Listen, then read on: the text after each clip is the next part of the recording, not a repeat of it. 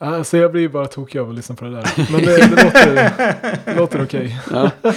Ja, det är det viktigaste. Ja. Eh, någon får väl skrika ifall det låter som att volymerna är helt fel. ja, vi fixar det i postproduktionen. Ja. Vi klipper in någon efteråt som vi- säger att det lät bra när vi spelade live.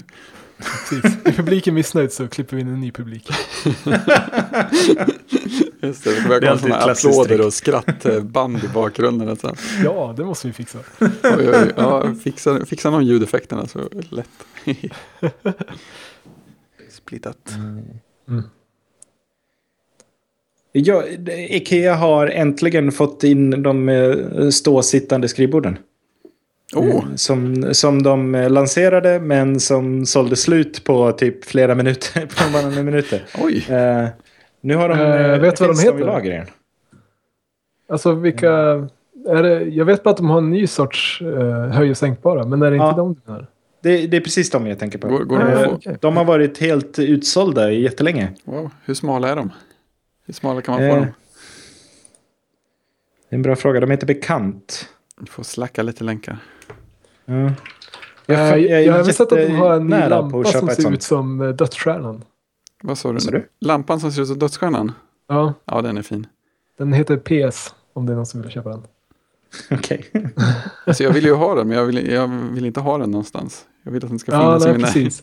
Och den är ganska dyr. Den kostar 500 spänn. Så jag vet inte om den är värt det. Men eh, den är ganska fin alltså. Här var det bekant, ja. Eh, 160 gånger 80 Mm, mm. verkar den minsta vara. Okej. Det är samma mått som det jag har. Ja. Ja, jag, skulle vilja ha ett, fast gammal modell. jag skulle vilja ha ett riktigt smalt höj och sänkbart skrivbord. Ja. Typ en... Det, det är svårt att hitta exakt det man behöver. Ja.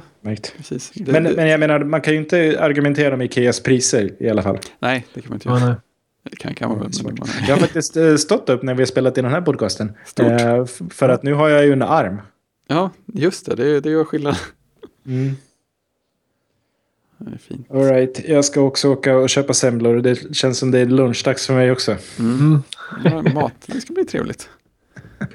Jag äter min, jag äter min ena lunchsemla. Nu ska jag ge mig på Ah. min andra lunchsemla. Var, varifrån kommer semlorna? Är det något Eh, bageri? de är från eh, Tjörnbagaren. Tjörnbagaren, är de bra? Ja, de är rätt bra. Mm.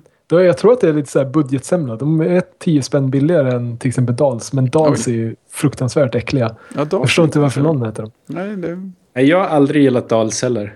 Så de är alldeles för stora så de blir alldeles torra. Och sen är det Ja. jättemycket fyllning i dem. Och så är det så här billig fyllning som bara smakar äckligt. ja, men det, de, de, de känns verkligen så industrisemla. Ja. Däremot åt jag jättegoda semlor. Ja.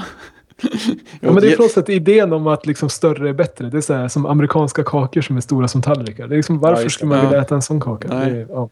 Jag åt jättegoda semlor på Café Santo Domingo på Andra Långgatan förra helgen. De var små och helt tydligt hembakade och jättegoda. Så här, liten och br- jättebra konsistens på vetebullen, så här saftig och eh, Det låter helt rätt. Ja, ja, det var... Alltså det är ju så. En perfekt semla är ju liten. Det är på något sätt det alla ja missar. hur lite man än vill erkänna det så är det nog faktiskt så. Mm. Eh, vi, det, Ikea, eller Ikea, Ica här eh, säljer semlor ifrån ett lokalbageri som faktiskt också är väldigt, väldigt bra. Ja, ja. Ehm, som, som jag gillar och, och köper mycket hellre än det stora bageriet eh, eh, semlor. För att de är precis som ni säger industrisemlor på ett helt annat sätt än vad det här lilla bageriet ja, har. ja. Men det känns som att det verkar vara rätt många ikor som har eh, bra semlor eller bra bakverk från lokala Men ställen. det är väl det där med att eh, Ica får, eh, har ju viss, eh, viss självstyre. Ja. Att de får ju ta in vad de själva känner för också. Ja, det, det är nog en bra grej. Våga vägra industrisemlan. Ja, Precis. Ropen ska skalla.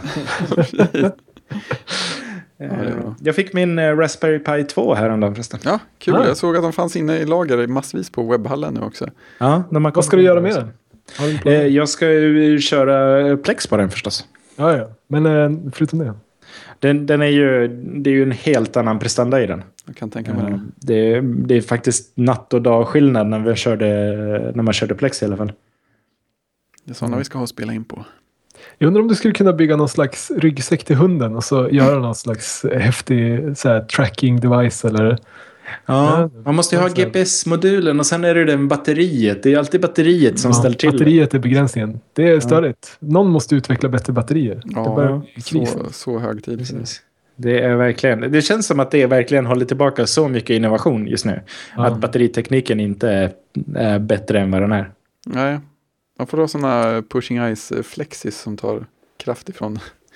Nu ska vi se, jag kommer inte ihåg om det här är exakt rätt siffror. Men som jag förstod det är energitätheten i batterier är uppe i 200-300 eh, milliwatt per eh, någonting. Jag kommer inte ihåg. Eh, Kvadratcentimeter eller så. Och energitätheten i bensin är 12 000 Ja. milliwatt. Så att vi har en bit kvar. Vad var det jag läste det? Jo, det var ju What If. Ja, just det. Jag skulle säga det. Eh, han hade ju eh, hur, om man kunde driva sin telefon på bensin. så var det. Det, det är som vanligt eh, väldigt intressant och helt galet. Ja. Vad var det, var det ett vanligt, vanligt mobilbatteri som innehöll lika mycket energi som en vanlig smörgås? Ja. Också en sån här intressant liknelse.